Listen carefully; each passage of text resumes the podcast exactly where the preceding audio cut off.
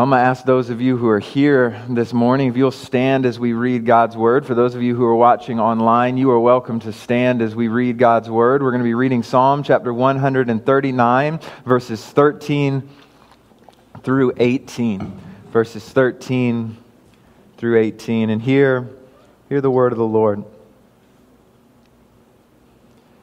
says, For it was you who created my inward parts. You knit me together in my mother's womb. I will praise you because I, I have been remarkably and wondrously made. I will praise you because I have been remarkably and wondrously made. Your works are wondrous, and I know this very well. My bones were not hidden from you when I was made in secret, when I was formed in the depths of the earth. Your eyes saw me when I was formless. All my days were written in your book and planned before a single one of them began. God, how precious your thoughts are to me how vast their sum is. If I counted them, they would outnumber the grains of sand. When I wake up, I am still with you. Heavenly Father, as we, as we dive into your word, as we consider this idea of being made in your image, pray that you would give us eyes to see, ears to hear, grace to understand, and that we would view every person as one beautifully and wonderfully made in the image of God. It's in the precious name of Jesus that we pray. Amen. Amen. You guys may be seated. Well, before we, we jump into the sermon, let me just uh, again say this uh, for those of you who are here and those of you who are, who are watching. Uh, we, we desperately wanted to have an outdoor service to gather all of New Breed together. Um, and we knew there was a chance of rain, and we were trying to to wait to make the decision. And so we were torn between waiting until this morning to call it or calling it yesterday to give people time to adjust. Uh, the ground is very wet outside, even though it hasn't rained that much. And so uh, it would have been tough to run all of our equipment, but we've not given up on it. We are still going to try to do here in the next few weeks an outdoor service, but we are kicking back uh, kind of our limited gatherings. So this week we have folks with the last name A through L, those of our members who are here with us. And for those of you who have last name M through Z, we invite you uh, to come next week. You can register online there uh, on our website, but we're going to try as best we can to start getting some brothers and sisters back together in a safe way. I know it might not look like it for those of you watching. There's people without masks on up here, but we have spaced them out, and everyone who is out here has masks on, and um, so we are we are doing our best to to be safe. But this morning. Um, I'm glad you're with us in whatever capacity. We are actually beginning a new series entitled Race, Justice, and the Cross. Race, Justice, and the cross. I know that we had planned to start a series on biblical friendship this week, and we will still come to that series on biblical friendship. But the Lord was just really leading and pressing on me uh, to spend a few weeks kind of thinking through these ideas of race, justice, and the cross. And I know that we could spend quite a good bit of time on this series. Uh, we could spend a lot of time unpacking those ideas and those topics and what the Bible has to say on them. But we're just going to take a few weeks and focus on a few key topics. And the reason for this series at this particular time is probably not too shocking for you. Our country right now is, is wrestling through these issues of race and justice. Uh, there is a lot that is seen, a lot that is said, a lot that isn't understood. And, and I believe that there is a momentum building that will cause something to happen in our country. But in all honesty, I'm not sure what it's going to cause. I, I, couldn't tell you that, but, but I just have a hard time believing that we will just go back to how it was. You know, with all that's going on in our country right now, there are lines being drawn. There are lines in society that are saying you are either on this side or you are on this side. And there are lines that are being drawn in the church when you consider ideas of race and justice and the gospel, and people are saying you are either on this side or you are on this side. And the reason for this study, in some sense, is because I'm tired of the lines. Like, in all honesty, and I hope you hear my heart in this, I don't really care what people label me. I don't care whether they really agree with me as long as I can say, I'm holding fast to the truth recorded in Scripture and I am representing my God well. I'm going to be frank with you. I don't really care if you consider me an ally. I don't really care if you consider me a Marxist. I don't care if you consider me anti racist. I don't care if you say I've been compromised by critical race theory. I don't care if you say I need to do more. What I care about ultimately is whether or not I can stand before God at the end of this and hear, Well done, good and faithful servant. And the amazing thing about our God is that so many of the questions that the world is asking right now, and so much of the pain in our nation, is addressed by God in His Word. So, over the next few weeks, we're going to see what God has to say about some of this, not all of this. Over the next few weeks, we will consider things like what is biblical justice? We will consider white supremacy and its roots. We will consider racism and partiality. We're going to dive into some of these things. And again, in this series, ultimately, our aim is to be faithful witnesses to the gospel of Jesus Christ as we live in a fallen and broken world. Our aim is to be salt and light in a world that is lost and dying, and to truly be ambassadors for our God. And so this morning, where I want to begin with this series is considering this idea of made in the image of God. Made in the image of God. And here's why I want to start here. As you know, Jesus, because we repeat it frequently, because it's important, Jesus summed up the entirety of the law by saying, Love God and love people.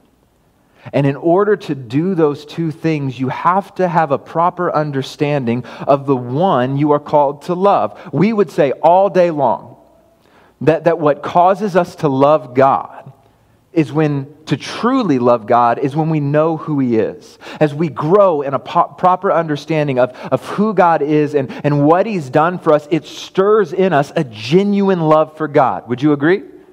I have people now, I can ask questions and not assume that people are shaking their head. This is great. So I'm going to do it again. Would you agree?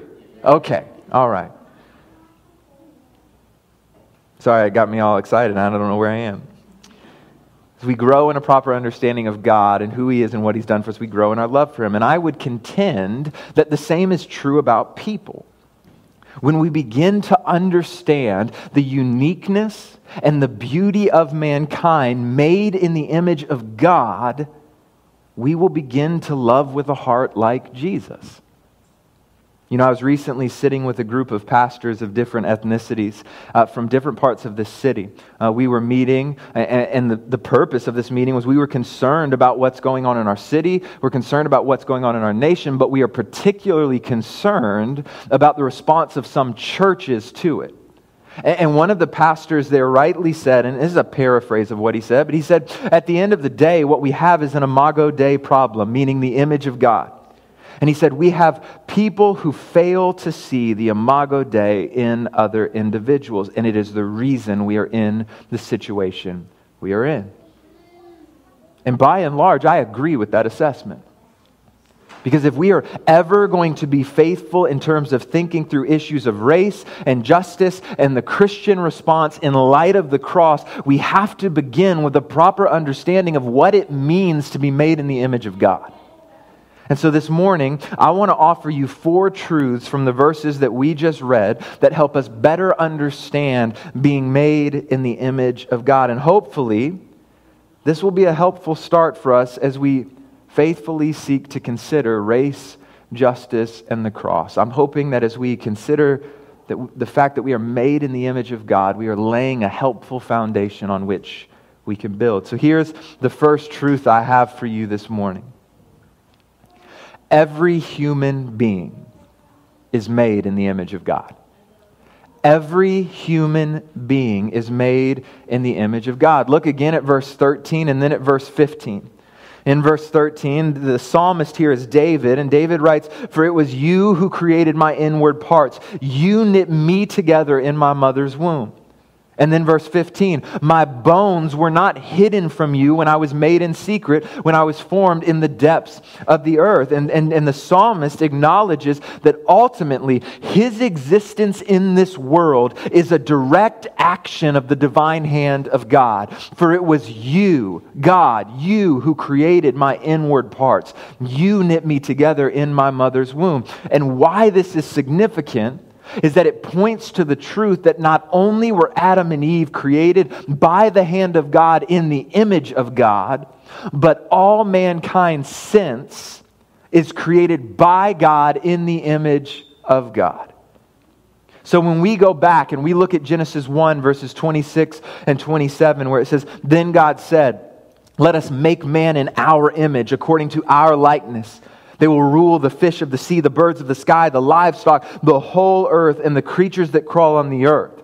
So God created man in his own image. He created in him in the image of God. He created them male and female. And this passage is not merely reserved for Adam and Eve, but all mankind is made in the image of God. And that's what David is recognizing here. Now the question becomes, and it is a very important question what does that mean?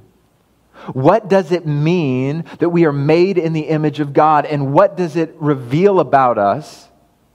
And I would say, what about us reveals the image of God? Well, there are three facets to being made in the image of God. Uh, this is something that, that is a very interesting thing to me. You might have remember we briefly talked about this at the very beginning of our study in Habakkuk quite a while back. But, but, but what constitutes being made in the image of God? It was actually uh, a topic that I took for one of my major theological papers in seminary and, and wrote on this very thing. But, but, but I would contend there are three facets to being made in the image of God. Being made in the image of God has a structural, a functional, and a relational reality to it. A structural, a functional, and a relational reality to it. So here's what all that means. So, first, the image of God has a structural reality to it. In that, we possess something unique within us as humans that make us structurally different from anything else that was made by God. For example, we have a soul, and nothing else that God made does. Right? Despite popular opinion, not all dogs go to heaven. Uh, they don't have souls, but we do. We have a conscience in that we think in moral categories of right and wrong. And this is unique to us as being made in the image of God. Now, some people would argue, it's legitimately been argued, well, what, what about animals? Because animals know something is right or wrong. You can train a dog to know that something is right or wrong. Well, you're not actually training them in terms of how they understand moral categories. They just know that if they do this, this action happens. But, but they're not rationalizing through it, right? Your dog's not thinking, I should really not poop on that couch because it is a morally wrong thing to do. No, they're thinking, I shouldn't poop on the couch because they're going to throw me outside in the rain again. I don't know, I don't have a dog. I don't know what you do when they use the restroom on your couch. Right? We, we think in moral categories of right and wrong. And that's why when God tells Adam and Eve in Genesis 2 16 and 17, you are free to eat from the tree of the garden, but you must not eat from the tree of the knowledge of good and evil, for on the day you eat from it, you will certainly die. Adam and Eve were able to understand that command of God in terms of moral categories. That it is right to do this, it is morally right, and it is morally wrong to do this. They were able to understand that God was telling them there is something that is just objectively right and something that is objectively wrong. Now, I want to acknowledge that sin has tainted this. So we, in our flesh, have a temptation to call good evil and evil good, but we still recognize that our moral categories, the presence of a soul within us, it is evidence of the fact that we have been made in the image of God. It has a structural reality to it, but not only a structural reality. The image of God also has a functional reality to it. Meaning, the image of God is not just about who we are structurally, it is also reflected in what we are meant to do. Again, taking into account the fact that the fall has tainted us, when we were created, when Adam and Eve were created, they were created to be obedient to God, to function in obedience, and to do what was morally right. They were called to also exercise dominion over the earth, to function as those who would exercise dominion, to care for it, to nurture it, and steward it in others well, all ultimately for the glory of God.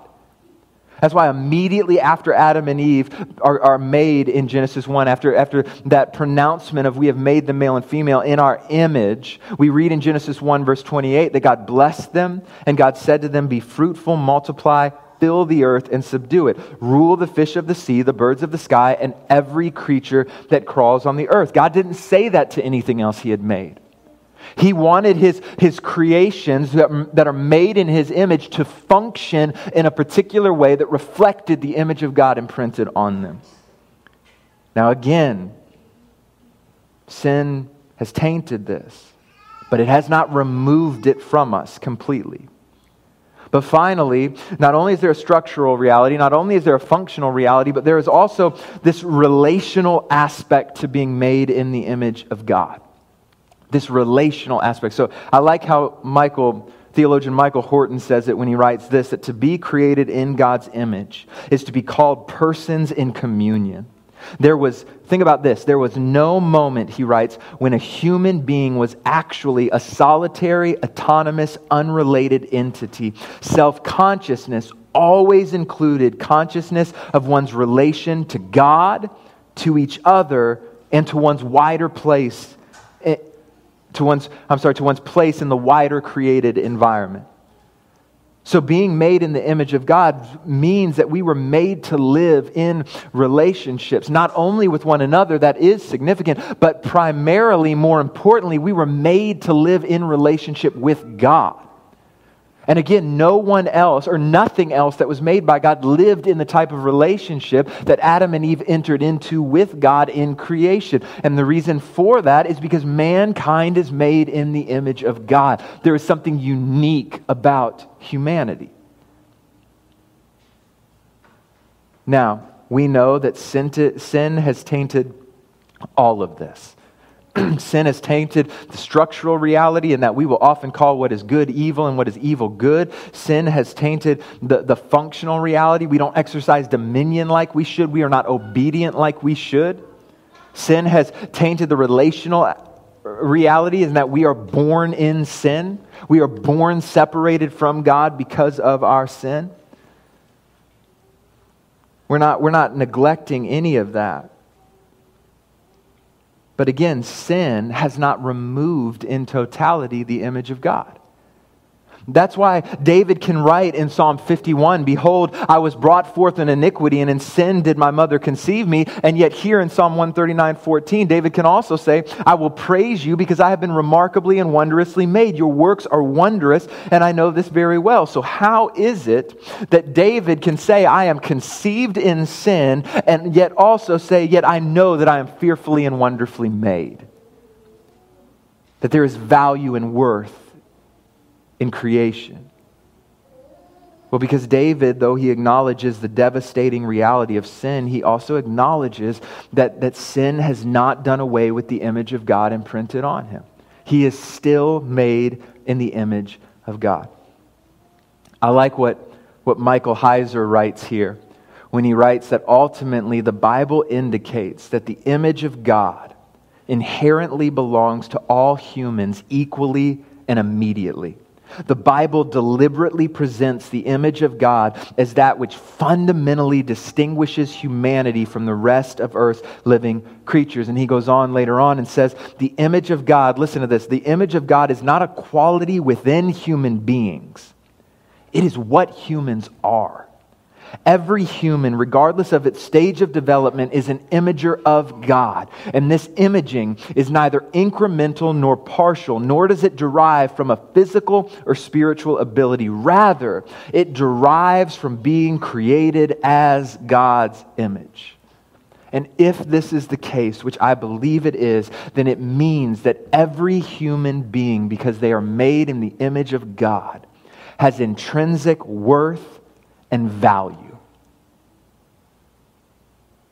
Now, hear me when I say this.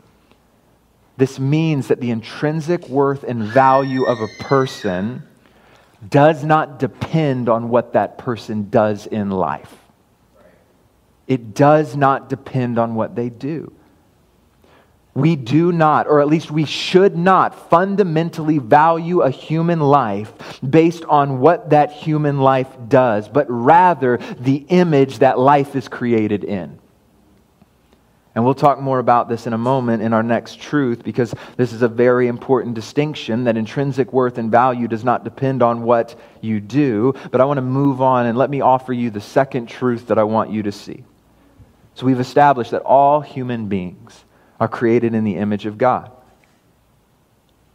Here's the second truth recognizing the image of God is an act of worship recognizing the image of God is an act of worship. Look at verse 14.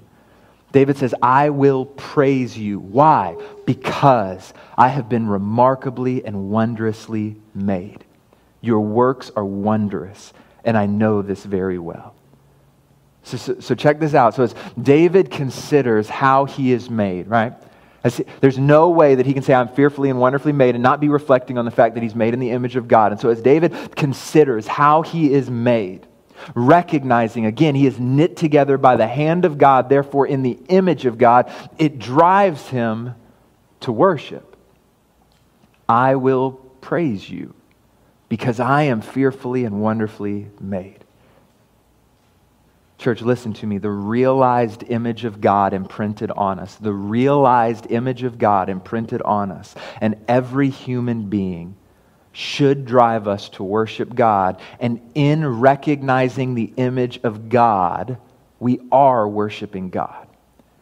Because I would contend that only a Christian can actually recognize the image of God in a person, because only a Christian knows the God who, who individuals are meant to reflect. And so, as we see people as image bearers, it is in and of itself an act of worship. Charles Spurgeon once wrote this. He said, Those who wish to praise have subjects for adoration ready at hand. We too seldom remember our creation and all the skill and kindness bestowed upon our frame, but the sweet singer of Israel here was better instructed, and therefore he prepares for the chief musicians a song concerning our nativity and all the fashioning which precedes it. We cannot begin too soon to bless our Maker, who began so soon to bless us. Even in the act of creation, he created reasons for our praising his name. And so, what Spurgeon is getting at is that as we consider the amazing reality of human beings created by the hand of God in the image of God, we have reason to praise, and it should lead us to praise. He, Spurgeon started and said, Those who wish to praise have subjects for adoration ready at hand. That's us. He's saying, if you want a reason to praise God, look at the image of God imprinted on you and worship. Look at the image of God imprinted on others and worship. We have subjects of, that, that should drive us to worship and adoration already in front of us when we look at God's creation. But let me say this as well. And I'm going to go ahead and tell you this is where it's going to get thick if the realized image of God imprinted on us and every human being should drive us to worship, and if in recognizing the image of God we are worshiping God, then the alternative is also true. When we fail to see the image of God imprinted on human beings, when we judge their intrinsic value and worth by what they do rather than who they are, we are failing to worship God for who He is and what He has done. And listen, a failure to recognize image bearers' intrinsic worth and value is nothing less than robbing God of worship. And, brothers and sisters, too often in current discussions of race and what is going on in our country, there is a failure by Christians, because they are the only ones who can do this, there's a failure by many Christians to recognize the image of God imprinted on every human being. And I'm going to be frank with you, brothers and sisters, it is disgusting to me that rather than grieving the loss of one who bears the image of God, many proclaiming Christians' immediate response is, well, if only they would have complied. If they just wouldn't have been doing this or doing that, if they wouldn't have run away, if they wouldn't have fill in the blank. And it is disgusting that too many Christians are more disturbed by the loss of property and looting than the loss of life when someone kneels on an image bearer's neck for nearly nine minutes. And what this shows is that people are evaluating a person's worth based on what they do, rather than the fact that this person was fearfully and wonderfully made in the image of God. Remember, intrinsic worth and value does not depend on what a person does. Remember, the image of God is not a quality within human beings. It is not based on what we do, it is what humans are. And to think that Christians can go to church on Sunday and truly worship God while failing to recognize those made in his image, it is incompatible with the Bible. I mean, 1 John 4 20 says, If anyone says, I love God and yet hates his brother or sister, he is a liar. For the, re- for the person who does not love his brother or sister whom he has seen cannot, cannot love God whom he has not seen.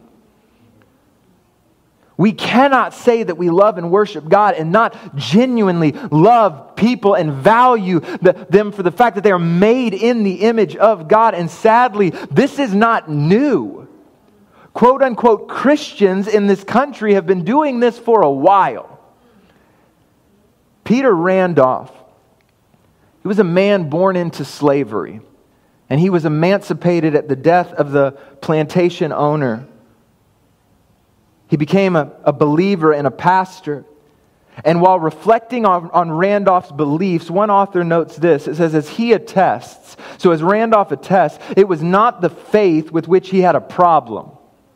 However, but rather preachers who got caught up in the spirit of worship on Sunday mornings and then would whip an enslaved woman on Monday morning. He declared that, and this is Randolph speaking, such preachers ought to be forbidden by the laws of the land ever to mock again the blessed religion of Jesus, which was sent as light to the world. And, brothers and sisters, we cannot maintain a slaveholder's mentality when we look at the world and think that we can step in here on Sundays and worship faithfully. Recognizing the image of God is an act of worship and a failure to recognize the image of God imprinted on every human being hinders any real worship.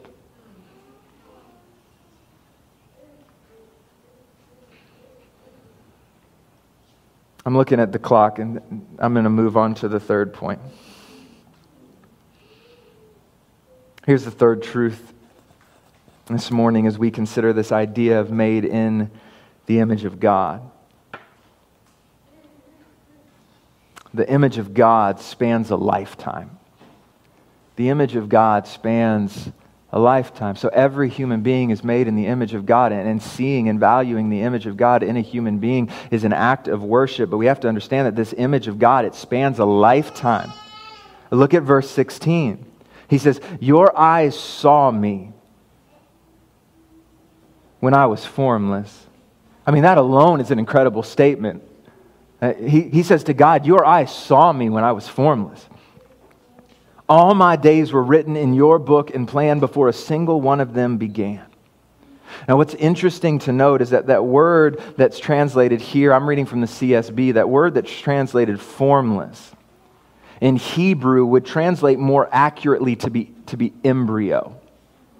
And so David says, God, you saw me, you knew me, and you loved me even as an embryo. And this is why we say that life begins at conception. Because the image of God is already present as an embryo. As an embryo, we bear the image of God. Therefore, an embryo has intrinsic worth and value. And this is why, as Christians, we stand vehemently against abortion. Vehemently against abortion. It is sin. It is a failure to recognize the image of God on an individual, and therefore a failure to give God the glory and the praise and the worship that he rightly deserves. But what I want you to notice is this as well David doesn't stop at the embryo. It matters. Hear me, it matters. But he doesn't stop there. And he says, All my days were written in your book and planned before a single one of them began. And so, what David is communicating is that God cares about the entire span of someone's life. We bear the image of our God from the moment of conception through every breath that we take on this world. The whole span of life is significant. But what this means, brothers and sisters, is that if we are truly pro life, we are not just against abortions.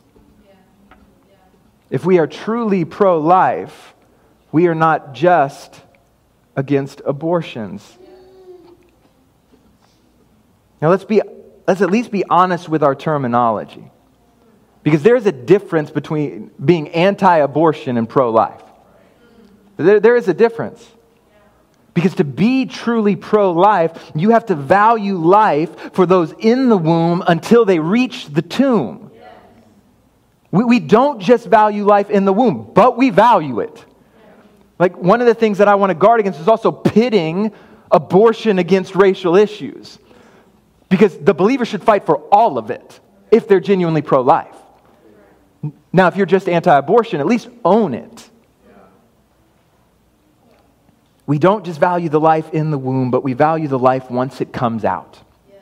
And this, brothers and sisters, when, when, it, when this truth is truly internalized, it will lead us to do what the people of God, living as exiles, were called to do in Jeremiah 29 7. Pursue the well being of the city I have deported you to. Pray to the Lord on its behalf, for when it thrives, you will thrive the reason that access to health care matters, the reason that education matters, the reason that police brutality matters, the reason that these issues matter is because they are all pro life issues. Let me, let me use biblical terms. They are all imago Dei issues. Because the image of God spans a lifetime. And if we are going to value the image of God people are made in. It means we have to see the image of God in people throughout the entirety of their lives. The image of God spans a lifetime. Spans a lifetime. Here's the fourth and the final truth that I want you to see this morning. We must think like the one whose image we are created in. We must think like the one whose image we are created in. Look at verse, verses 17 and 18 there. David says, God, how precious your thoughts are to me. How vast the sum is. If I counted them, they would outnumber the grains of sand. When I wake up, I am still with you.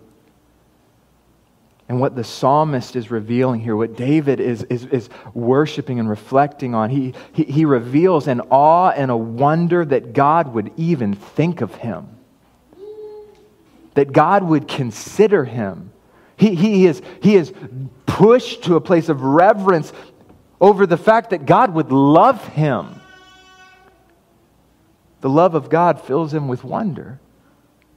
To again quote Spurgeon, he says, It should fill us with adoring wonder and reverent surprise that the infinite mind of God should turn so many thoughts towards us who are so insignificant and unworthy.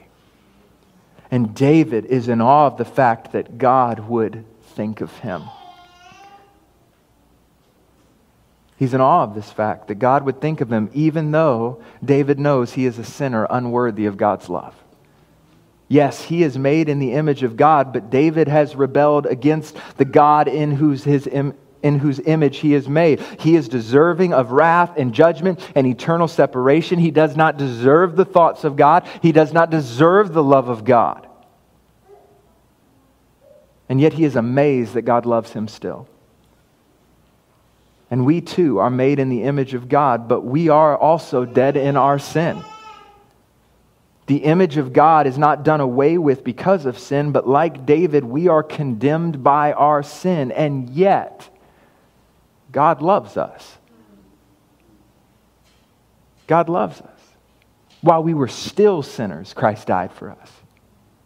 For God so loved the world that he sent his only begotten Son, that whoever believes in him should not perish, but have everlasting life. The gospel declares to us that God loves us as sinners made in his image. He loves us.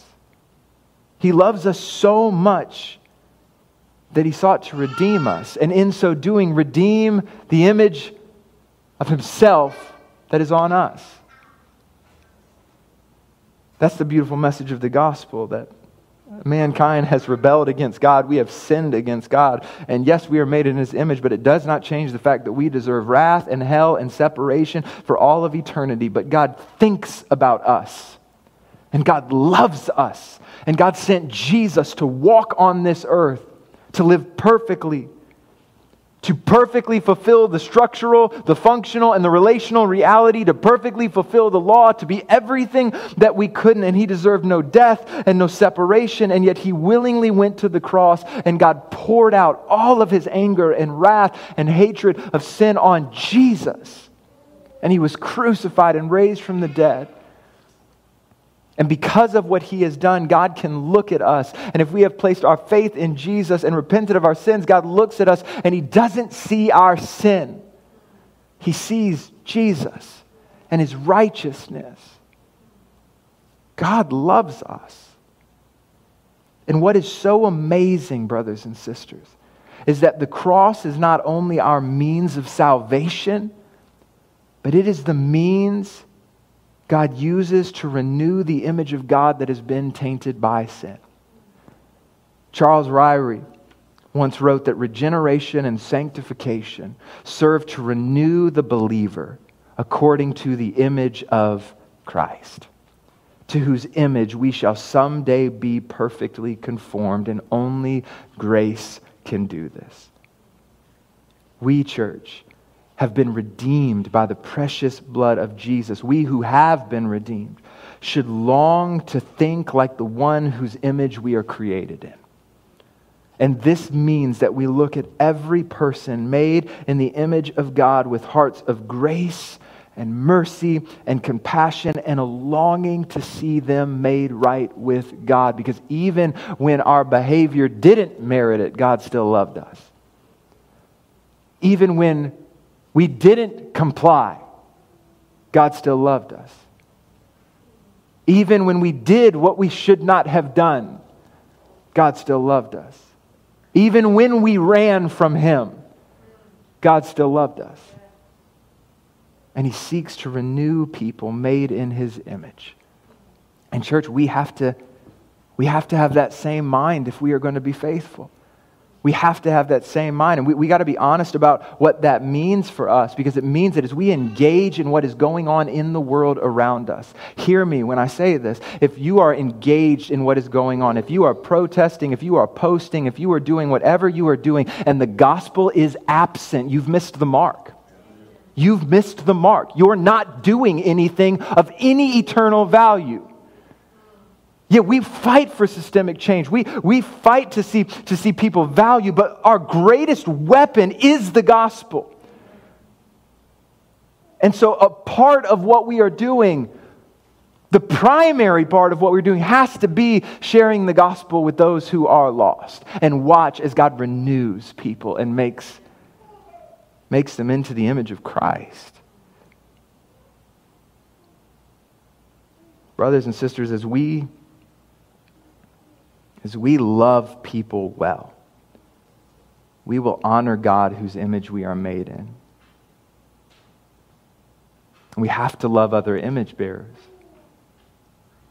And in so doing, God will receive all the praise and all the glory and all the worship that He alone rightly deserves.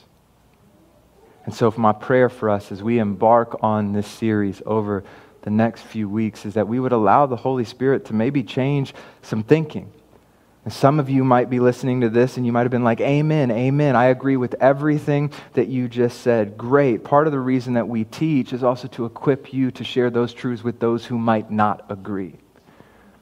To be faithful, to represent the gospel well as we go and engage in a lost and dying world, a world that we are called to be salt and light in the midst of. And so let us be faithful to run hard after Jesus, but to do it well valuing the image of God imprinted on every human being. Let's pray together. Heavenly Father, God, I thank you for this precious reminder that David penned, but ultimately, God, it was, they were your words.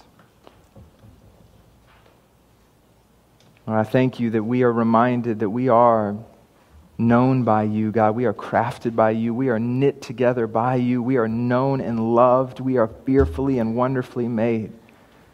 God, I pray that as we see that, we will worship you. As we see that, the image uh, uh, of, of yourself imprinted on others, that we would drive us to worship, God.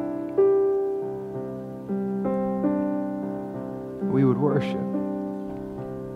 I pray, Lord, that we would value those made in your image from the moment they are conceived until they breathe their last breath, God.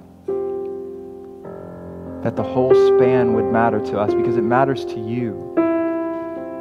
And God, I plead that you would give us grace to look on other image bearers and have hearts of compassion and grace and love, just like you had when you looked on us, God, in our rebellion and our our wretchedness, and you loved us. You loved us, and it is your love, God. But it's through your love that you offered your son, Jesus. The only way that we can be made right with you, give us grace to love you well. Give us grace to love people well. Give us grace to speak truth and to run with the gospel into this world that so desperately needs to hear.